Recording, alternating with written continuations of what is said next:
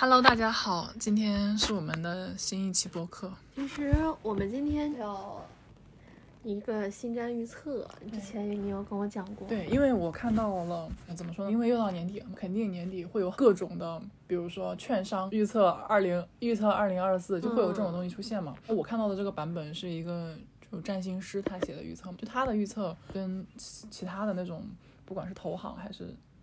还是什么其他的机构，还是一些就所谓的金融行业的，跟这些预测他们的那个画风完全不一样。我反而觉得挺有意思的，其中有一些点，不知道，但是不知道大家了不了解这种。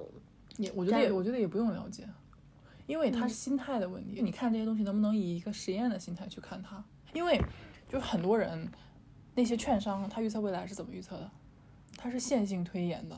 我今年发生什么事情，我然后我就按照那直线一样，我就往回往后推，感觉后面会发生什么。因为人的本性就是线性推演，人的那个思维逻辑就是线性推演的。但是现实生活中它不是线性的。我是觉得这个人写的挺有意思的。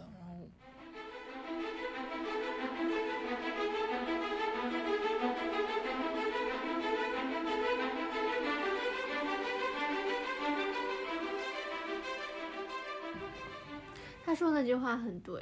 我们觉得不正常，其实都是正常的。对啊，你觉得我我们所觉得的正常又又是什么呢？那他在文章里怎么预测的？你这篇文章给大家一定要说一下，是付费内容。对对对，那篇文章是我买的一个付费内容。一百二十的微信兜，他这个你有你有看他多久了？占星师。我我看我看他的内容，我看他的内容是看了有四年的内容。但是我看他的时间只有两年，所以说是我接触他两年，我用两年的时间去挖了过去四年的内容。比如说，哦，我第一年看到他的时候，我就翻了他以前的内容，我觉得好像还挺准的。我接下来的两年，我就跟着他走。比如说，他在去年十月、十一月的时候，他就说所谓的那些。不创造底层价值、没有底层的科技的那些东西都是骗人的，比如所谓的元宇宙、所谓的 AR、VR。他说这些东西都不是未来时代的真太子。他说真太子会在年底降生。当时今年呃什么去年年底对，然后当时 ChatGPT 就出现了嘛。对啊，他说真太子会在那个时候降生。就去翻他之前说的。我我翻他之前说的是去年的上半年翻的，我去年上半年就翻了他之前说的了，我都翻完了。我觉得就他对疫情的这些推演都说的很准。接下来我相当于是跟他共行的，我看他说的这些东西，我在看现实生活中是否发生，就很巧合，就让我不得不相信他说的这些东西，因为我我我我不倾向于相信他，我只倾向于看事实跟他说的是是不是吻合，因为他这里面也有很多的那种所谓的春秋笔法，他每某个月月初写一个星占，这个月某个东西上了热搜，他把这个热搜往他的星占上凑，他刻意说这些东西是是他预测多的，也有这样的，我也得。警醒一下嘛，这个是第一个啊，就他说年底去年年底真太子会降生，确实降生了。他在去年年底的时候就预测说，二零二三年是一个 low 年，二零二三年是 low 年。不管怎样，二零二三年就是一个 low 年的本质。但是你想，今年上半年，哎呀，对，很多人很疯狂的，对啊，很多人很疯狂的，他们觉得今年经济要起来了，但是直到今年过过完才发现，今年比去年更差。以前是不断的一点点的扣，看家里还有多少粮。今年是，感觉我看到一线生机，人都投出去了，结果家里赔了，对，蛮惨的。那他还预测到今年五月份到七月份的时候，他预测 AI 是最烂最乱的时候。你想想那个时候是不是群魔乱舞，各个各个国家的政策出现，还有什么什么 AI 什么什么那种很可怕的事情出现，还是什么？所有的企业家、科学家联名，对对对对，那个时候不要出 GPT 五，所以到现在 GPT 五也没有。五月到七月的时候，就那段时间说的，就这么多巧合都发生了，那我就觉得我不得不看一下了。那今年他预测，他今年发的那个预测，他的预测虽然听不懂他说的那些北疆冥王星，不过他那一句话有说哪里啊？这个冥王星哦，你说正式入驻水瓶座，这是最强黑 boss。他开始回顾了一下。冥王星入那个水瓶座的当年每个时间节点都发生了些什么样的事情？其实他他这篇文章主要就是三大部分，他就说二零二四年的总基调是三个点嘛，风怪乱。对，感觉是一个很可怕的一年，会比今年还可怕吗？会比二三年还可怕吗？他前面有一个前提啊，就他认为他说，二零二一到二零二七是七年之变。这是一个七年之变。二零二四年我们会进入七年之变的一个巅峰时期。过去三到五年内，所有领域发生的大大小小的改变，都会在二零二四年成为重要的标志性事件。就以前二零二一到二零二三，它只是一个局部现象，二零二四就会成为标志性事件。但是也不用惊慌，因为他们已经开始触及到了一个旧时代痛点的最柔软的地方。七年之变，具体的有哪些？二零二七年，我们的那个五年计划是不是？什么时候出来的？五年计划是不是这样的？四九到五四，五五到五九，五八是这样的吗？我不知道。首先，他说二零二四年的主基调是风，这个风，他说十一这个冥王星正式入驻水瓶座，我觉得他这些占星的这些要点，我们可以不用不用管，对我觉得可以不用管，因为不懂。对，我也对我不懂。他说的就是最主要的一个点，就是说冥王星每次换，每次变换，都会带来时代级的巨变。因为它是什么呢？它是地球最重要资源的分配之王，它掌握的是国运这种最高级别的变换。每次它降生，每次它出现，都伴随着不同形式的战火硝烟，伴随着大量的 old money 的灰飞烟灭，老钱洗牌。感觉今年都有一些些的硝烟。对，比如说他说，在这一年内能看到什么呢？在西方很多的主要国家，以宗教利益。金融、能源和需求端的掌控权为阵地，展开百年未见的什么呢？同颜色互撕，甚至同国籍互撕。就本来在在过去的多少年他们是同一阵营的，但是在今年他们会开始互撕。二四年吗？对，包括但不仅限于以色列、英国、法国、美国，会出现内外部的喧嚣，动静比过去的几年要大几倍，甚至几十倍。就拭目以待呗，先看着呗。第二点，他说，二零二四是怪的。怎么怪呢？凯龙星河北交于白羊座，这个凯龙凯龙与北交合相，他说这个东西并不存在固定的周期，但是呢，在过去的一个世纪里，每次它合相都会带来一些当时的人们觉得很超前、很怪异、很非主流、很匪夷所思的事情，就是非主流的事情。但是这些事儿背后所隐藏的集体意识，在过后在之后的一段时间里开始变成主流，就非主流会成为主流。比如说。我觉得这是今天最重点的部分。哎，我长久以来我们的主流是什么？我们习惯于赞美科技，对我们习惯于赞美科技。我们把新技术的出现当成最具经济与社会积极推动力的希望之星。因为我们说科学技术是第一生产力，背了好久这句话。我觉得所谓的这句话也是根据过去的经验总结来的嘛。因为说白了，你不就是没有第一次工业革命和第二次工业革命，不就是吃了这个大亏吗？对。吃了这个大亏，所以啊，你看人类看到第一次科技革命的时候，天降神勇使者一般的大机械新工业，为人类带来了一次次生活水平的提高，带动了商业、教育、医疗，创造了全世界的福祉。所以说，大众会默认科技是积极的，大众会把科技这个词儿、科技进步看成是积极的，就会觉得这就是一个积极的东西。但是。进入二零二四年之后，人类将首次目睹科技带来的巨大陷阱。反正我第一次看到这句话的时候，我是挺想哭的，就有一种命运的潮水袭来，但是你又无能为力的感觉。科技陷阱，现在有多少人都在这里面了？咱们就说那个啥，钱钱家就是那奇迹，对，就访谈那一期里面，百分之八十都是 AI，我感觉 VC 嘛，VC 投的。对啊，好像现在全世界的人。全中国的人，只要上网的人都知道未来的风口是人工智能，但是是还是大家认为未来的风口是人工智能，这本身这个思考行为它就是一个线性思考，因为大家亲眼看到互联网造富了一波人，对，大家亲眼看到自媒体就是这个移动互联网又造富了一波人，觉得人工智能来了是不是就可以造富我了？不好意思，现实不是线性的。他说。他说：“以人工智能和新互联网技术为核心的风向时代的真太子，会首先为我们呈现前所未有的奇妙世界。与三十年前互联网初代给我们带来的震撼相比，这次的惊喜完全超乎想象。陷阱在于什么呢？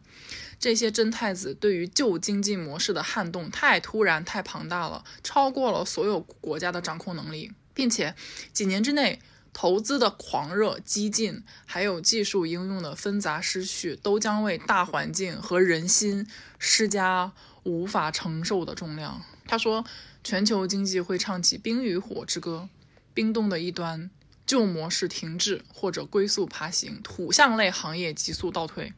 土象类行业指的就是土建、传统的制造业，还有岁月静好的大锅饭、编制这些行业急剧倒退。烈火的一端，真太子技术以空前的速度集结几乎所有资本，就是人工智能行业，它集结了所有的资本，所有的资本都入场了，但是它却无法在短期内创造足够多的就业机会。你想想，是一个悖论。我钱投进去了。我看不到机会，你说任谁不慌？任谁不慌？而且我们前两天不是也看到新闻了吗？说江苏还是哪儿正在试点编制三年的缓冲期。对，过去几十年，因为编制这个东西出现几年了，也不就这么几十年嘛？建国才没多少年啊！到底是什么让人相信，在自己的生活的一生中，编制都会为你带来一个稳定的饭碗呢？粮票，人知道上次说粮票，对啊，有多少年？工作包分配，就就连我奶问我大学毕业的时候问我工作学校给分配吗？对，他还留在那个时候。对对。天呐，也就是二三十年。对呀，但是一个人的一生可是七八十年、八九十年。对。你怎么能够相信？对呀，我就觉得挺悲哀的。我朋友还在想要考编制。就每个人，全球人民经历了三年时代转轨期，就三年疫情嘛，三年时代的转轨期的干渴。如今过于期待新技术马上带来新的增长，他太期待了。但是呢，未来三年内，智能、互联、医疗技术的突破远远不能拉动整体。于是出现什么呢？投资领域热的就热爆，冷了就冷的就冷到冻结。世间熙攘，皆为名利。资源与财富总能掌控人心。在冰与在冰与火的淬炼下，人们的职业、消费、投资方面都将出现新玩法，就是个体主义。那你说的这种个体主义是自媒体吗？我也不知道，我觉得可能是包含自媒体，或者说他们那种 Web 三这行业的数字游民，其实也是个体主义嘛。对，数字游民。对。小宇宙上应该不乏数字游民吧？对。但是这些是非主流的，确实的，在我们现在看来，包括大家对他的评价都是非主流。对，因为因为土建、制造业、大锅饭这些都是说实话、说实在的，都是人力的一个杠杆。对。AI 出来了，为什么需要不存在了？你看，继续啊，他这句话说的就很隐秘。他说，过去曾经以稳定和安全形象著称的那些庞大的体制，将开始展开分流、分拆，变成更轻、更小、更灵活的存在。重点来了，不论是工作的回报，还是退休的收入，个人责任制将成为主流，不再有安全的集中式的工作体制为庞大的团体买单。过去有很多养老金，这不都给你减少了吗？现在都这样了，那就是现在七十岁的人，现在退休的人，他们已经看到，你已经看到他们的现实了。他们前面的几十年都认为自己退休后会过得很好，会给自己的很多钱，账户减少了。你投诉又怎样呢？你去找哪儿？你去哪儿投诉呢？对不对？没有人会你买单的。那我们二十多岁，或者说二十二十三十的年轻人，你看到这些七十岁的人面对的现实，你就不想想吗？你真的相信五十年后的一个虚无缥缈的承诺吗？感觉你又无动于衷。保险公司会倒闭的，国家的某个账户也是会花光的。投资投资什么？今年暴雷的机构不要太多。不管哪一家公司，是中某。是吧？中字头的某些公司，还是哪些这个所谓的上市公司？哪家公司的使命？哪家公司的寿命有你的生命长？从来没有。对啊，怎么就能愿意相信我投到这里，我就能保我一辈子衣食无忧？这是怎么可能？有的时候不知道人是想不清，还是……我之前看到了一句话，就是我忘记是谁说的了。他说他上学的时候学完了所有的金融经济学的书，他明白了。不论投资任何东西，都抵抗不了通胀和贬值。唯一要修炼的就是干嘛呢？把所有东西都投在自己身上，认知。这样的你永远都不会，哪怕你这个，你像我们俞敏洪老师，哪怕你行业没了，但是你这个人在，你依然能够重新起来嘛？对。对我想到了一个词儿，就是我前两天搜的，叫什么？叫。象征性资本，象征性资本，人有很多资本，比如说我这个权力资本，我的物质资本，这些都是能看到的东西。象征性资本就是一些其他东西，比如说你在你多少人认识你，你的名望、你的名誉，那些这些虚的东西，比如说网上是怎么评价你的，这都是象征性资本，这些也是你的资本。如果说网上有很多你的相关的信息，你现在兜里没有一分钱，你是不是也可以变现或者说怎样？这些也是你的资本，都是你的资产。就像房子可以直接租出去，你的网上的一些名誉什么的也都可以通过某种方式出售出去嘛。我又想到了之前在考研的时候看到过的一门学科，符号学。它是讲什么呢？和你刚刚说的有异曲同工之妙，我觉得就是比如说象征性的一些资产，它在网上那些名声名誉都是它的符号嘛。之前不是也说嘛，有时候总感觉有些规则、有些事情运转的本身的规律，总是提炼不出来一个什么什么很正统的一个观念，似曾相识吧。因为很多东西它就在那儿，只是看到它了。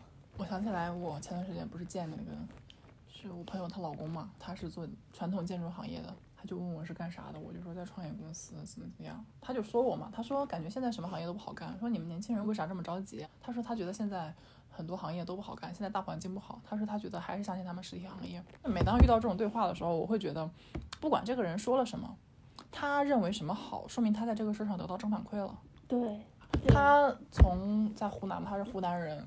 从湖南打工，后来到上海创业，现在公司就就是 A 十嘛，几十个小目标这种感觉。他从这个传统行业他得到正反馈了，人一旦得到正反馈就愿意继续，所以说他认为传统行业好，这个是他的过去的经历让他发现了这个传统行业好，那我就尊重他就好了。但是我们过去的经历没有让我们觉得传统行业好，对不对？对，我过去的多少年的经历没有让我觉得传统行业好，我们这一代人看到的是。个体主义，这些人得到了成果，就是这样子。还有之前我还跟人吵架了，正方观点自律让人自由，我方观点要干嘛呢？跟随人的欲望走，因为我的欲望，我跟着我的生命的欲望走，给了我更大的正反馈，就没办法变。我看一下还在录，在录呀，二十二分钟，我们继续。你看，你看这句话说的真好，真好，说的真好。适者生存，真正具有当下经济价值的职业能力，才能换来生存空间。而且是要有。当下经济价值，当下经济价值，你所谓的自欺欺人的，你从这开始读，曾经被当成钻石、铠甲、保终身的编制，还有那些在旧时代里没含金量的职业证书、自欺欺人的职称，开始变成粮票这种东西。对，也许存在，但是不能交换到实物。对，就是今天问你巧克力哪里来的，用钱交换的，笑死。这些证书它依然存在，你可以考，但是。已经没有市场为这些没有含金量了，没有没有市场为这些证书买单了。我们都知道他买来之后他是怎么过来的，过来之后他又拿这个做了些哪些？我们继续我去年去年的时候，我不是去年刚找工作嘛，问我问我在车里问我说想找什么工作呀？我说我不知道，我说我也很迷茫，我也不知道。问我说你得有证书呀？我说我只有四六级算吗？他说那不行，你得有证书。我想了想，我理工科也不知道考什么证书。我当时没听懂，后来才明白，原来说的是律师资职业资格证。他们那些行业太喜欢考证书了，太多，尤其是金融行业，证书更多。对，但是现在网上已经很多人说了嘛，CFA 就是个屁。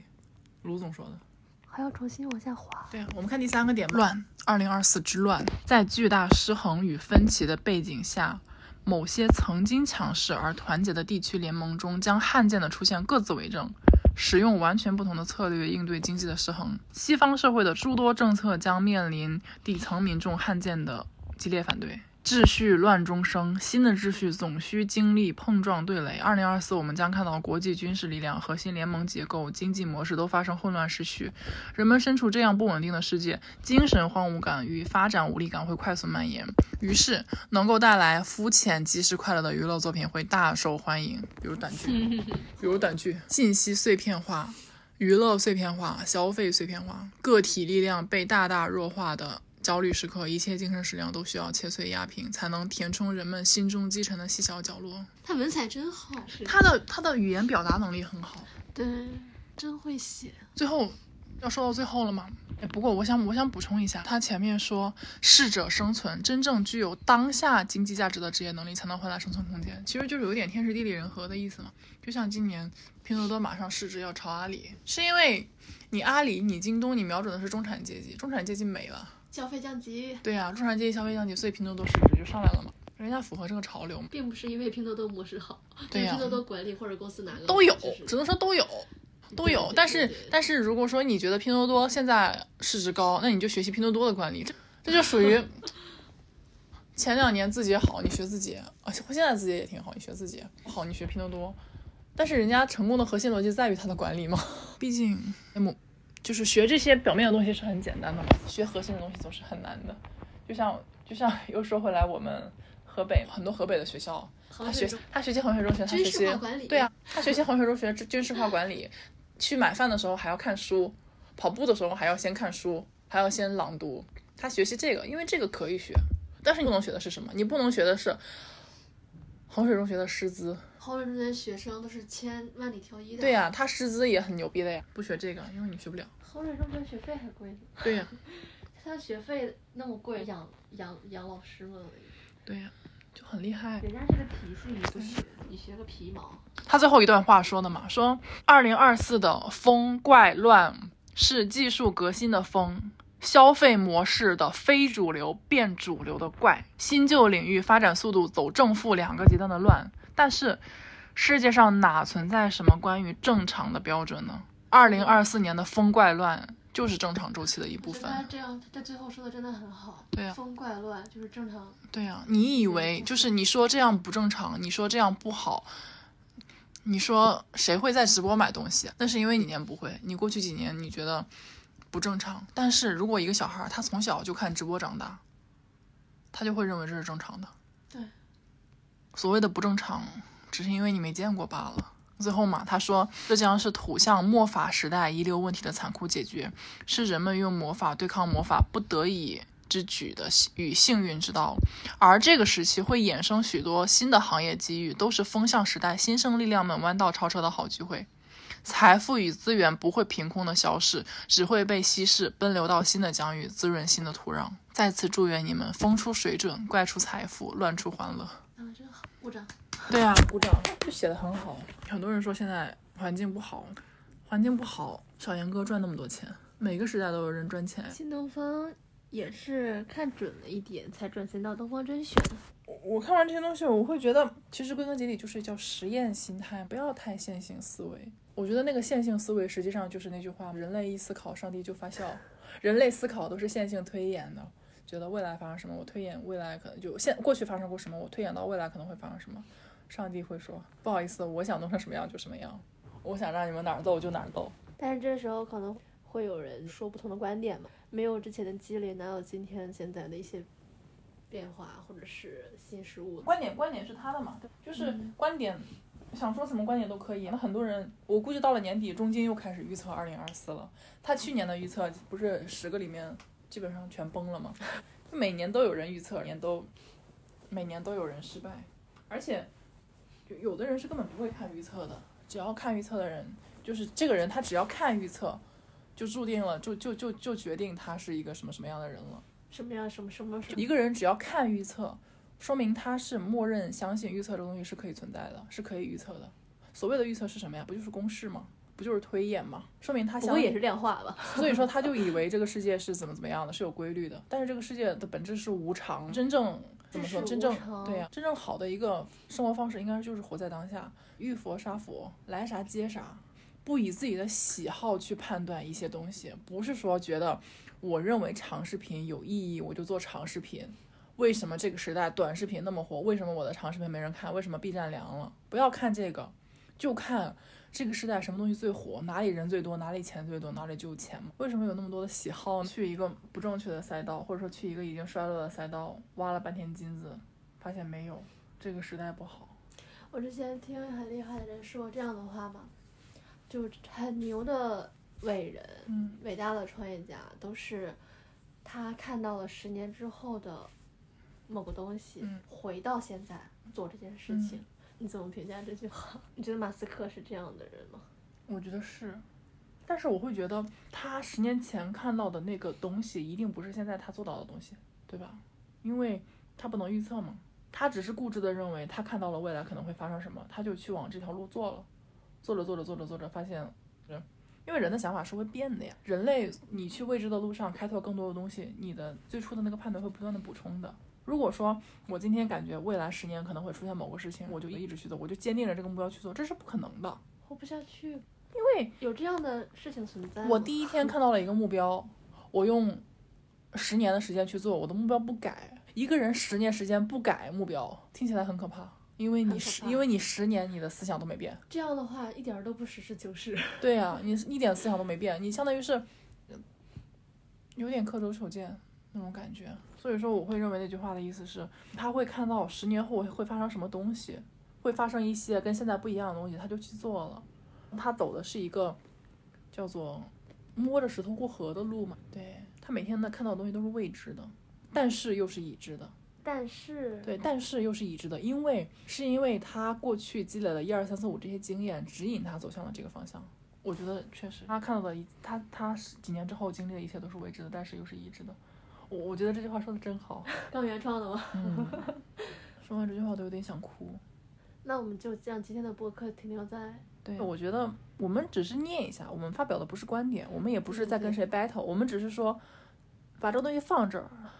我这个文章一直就在这儿。我二零二四年我马上就要过了，我隔一个月看一看事情有没有这么发展，我就以实验的心态去看它，这个事情到底有没有这么发展。如果没有这么发展，那么这篇文章是扯淡；如果真这么发展了，如果是按照这个逻辑发展了，那我是不是就得说他牛逼了？当然，一次也不能说明什么，我就二零二四年、二零二五年继续呗，反正世界永远是未知的。持续三到五年，他说的不是我说的。用用三到五年检验一下嘛。但是，就算就算未来的三到五年应验了又怎样？在未来的三到五年可不能再听他的，对吧？因为我们只能验证过去发生的事情是否正确，我们不能验证未来发生的事情是否正确。所以这个事情其实我觉得的是什么？我最有收获的就是一个思考方法。我们所认为的正常不一定是未来的正常。对，这是这是我认为我学到最有用的东西。